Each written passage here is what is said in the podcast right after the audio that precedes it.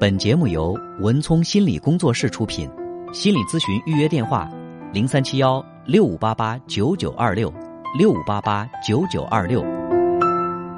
喂，你好。哎，你好，文聪老师。哎，你好。哎哎，我经常听你的节目。嗯。呃，我有个问题想问问你。嗯。呃，我是开封的，呃，女儿是在浙江的，呃，我一个小外甥女，她是今年那个呃幼儿园九月份毕业的，嗯，呃呃刚刚上小学，她就坐不到那里，写作业她也做不好，一会儿跑了，一会儿跑了，每天老师还让她静坐半个小时对着手机，她就是坐不住，写作业就是一天晚上的作业她就能跑五六次，嗯，站起来一会儿站起来一会儿站。心里也很聪明，就是不想学，也不想写字。你问他报布置的什么作业吧，他说我不知道。呃，他让他奶奶给他写一遍，他再写。他奶奶又不识字，就打电话问我好几回，让我去，我都发愁，我害怕。到那儿我也不知道怎么引导小孩去学习。嗯，就是这是你外孙女是吗？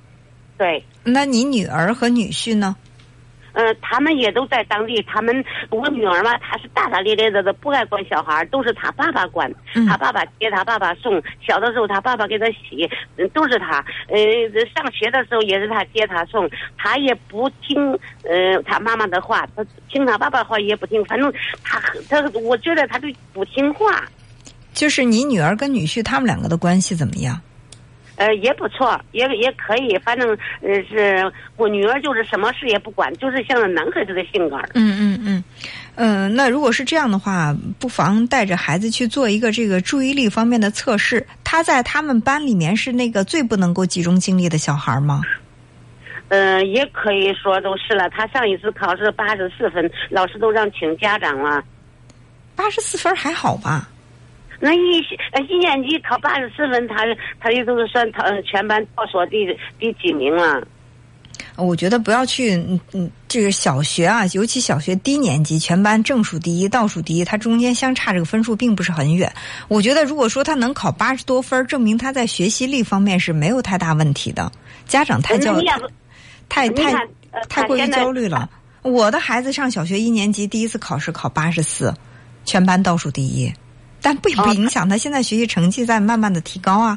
不是，我认为他也是很聪明的。上一次他在这里，他两岁半的时候，呃，在这里住。后来去年他上幼儿园，他妈妈和他爸爸上泰国了，他一个人在家和他奶奶。呃，我说你加我微信吧，我他说知道我的头像，他自己就加了。我我这里让他接受加入了。他说老师。不知道诗他不会写，我说你给我拍照下来发过来，我这边给你念着，你那边背。嗯，我就不到五分钟，他自己就背会了。嗯，反正我认为他还不出，还不傻。当然不傻了，你不能去去用“傻”这个字儿来形容你的外孙女啊。我我认为是有这么几种原因。第一呢，有可能是这孩子他呃注意力不集中的孩子，不代表他不聪明啊。注意力不集中也也孩子也挺聪明的，就有可能是第。注意力方面有点不够集中。第二种呢，就是他的父母在他的这个学习习惯上的训练不够，因为小孩都是这个学习的习惯呢，他的学习意识啊都是被训练和培养的。哦，嗯，比如说他该去小学低年级，我是比较赞同小学低年级父母陪伴孩子来学习的。因为家长当然都希望孩子，我不用管你，你自己乖乖往那儿一坐，然后头都不抬的把作业写完。有这么良好的学习习惯的孩子当然很好，但是不是每一个孩子都需要都是这样，不用培养就不用训练就具备这种能力。有的他确实是容易分心，那需要你去对他这个能力。有一个培养和训练的过程，那这个呢是家长不可推卸的责任。那作为你的女儿女婿，他应该多去陪伴孩子，来养成这个习惯。还有第三种可能是什么？你说到你，然后说到爸他的爸爸妈妈，又说到他的爷爷奶奶，是不是这个家里面去管教和孩子的人太多了，标准太多了，让这个孩子有点无所适从了？他他平常他爸爸妈妈都不在家，都是跟着他奶奶，他奶奶本来就不识字，那对。惯的也太狠。为什么他爸爸妈妈平时不在家呢？呃，爸爸妈妈嗯，真的反正是晚上回来，一天都不在家。嗯嗯，那这一天爸爸妈妈不在家，孩子也不在家，孩子不是也在读书吗？孩子在幼儿园呢。对呀。完了，今年刚刚上小学。啊，所以我我感觉是什么？就是，嗯，如果是很多人参与教育，比如说姥姥姥爷、呃爷爷奶奶、爸爸妈妈都参与对这个孩子的教育的话，呃，最好是教育以他爸爸妈妈为主。就是你们不过多的参与。如果说实际情况不允许，就得你们六个人都得参与这个孩子的教育。你们先把标准统一了，再对孩子实施教育。六个人六种样，六个人六个标准，那孩子他肯定是不知道以哪个标准为主。那在这个过程当中，他第一他是会很困惑，一人一个标准。你比如说，奶奶可能是不识字儿，在学习上也对他没有太多的要求。那可能爸爸妈妈对他学习有要求，或者说你这做做姥姥的在。学习上对他关心有很多，就是他不知道该以哪个标准为主。你们先得把这个标准统一了，最好孩子的这个呃陪伴孩子学习的人，抚养人也好，照顾人也好，那我认为最好呢是不要来回的变。咦，我都发着小孩子，你从小不打好基础，以后怎么办呢？那对呀，不从小不打好基础，以后学习肯定会有困难的。但问题打好学习基础是需要有一个人能够长期的陪伴，能够固定的陪伴，不能今天奶奶陪，奶奶脾气比较好，明天爸爸陪，爸爸脾气有点暴躁，后天嗯妈妈陪，妈妈有点焦虑，或者说再再过一天又变成姥姥了，姥姥有点啰嗦。我我举个例子哈，就是每个人的特色都不一样，然后每个人都在轮番的对这个孩子实施教育，你想这孩子他累不累啊？他也挺累的。所以最好固定以一个人以他的标准来去对孩子进行教育，其他人不过多的参与。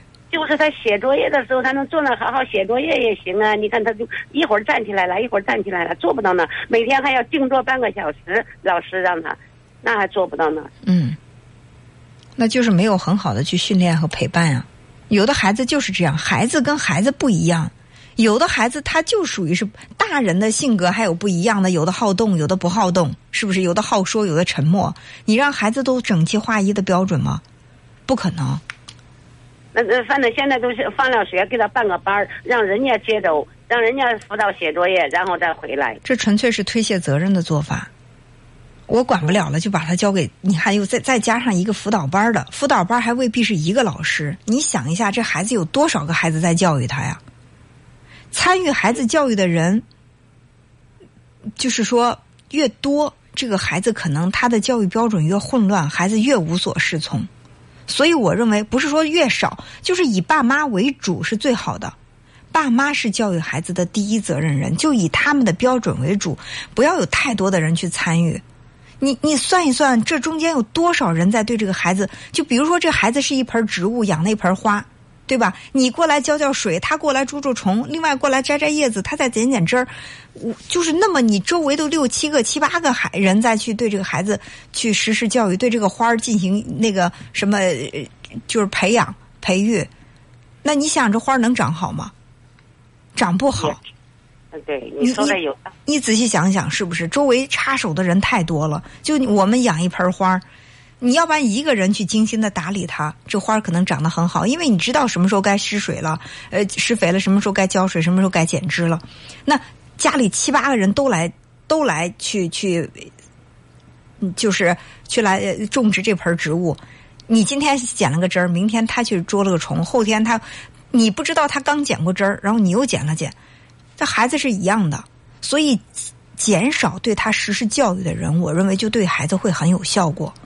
因为他妈妈好打他，他小时候他看电视，插销拔掉，他自己跑上插。嗯，他一会儿看电视，一会儿看他小时候他妈妈好打他，所以他不听他妈的，他怕他妈，但是不听他妈的话，都是听他爸的。他爸的脾气好一点。现在了吧，他都他爸爸跟着他写作业，写作业他现在爸爸的话也不好好听了，看着。对呀，那是因为他不知道听谁的。也是。所以说，你们家庭当中先最好达成一致的意见，以谁的教育方式为主？谁是这个孩子最主要的教育人？当然，我觉得这个最主要的还是应该是他父母，好吧？嗯，其他人不要再随便的插手，越插手，这个孩子的教育越混乱，好不好？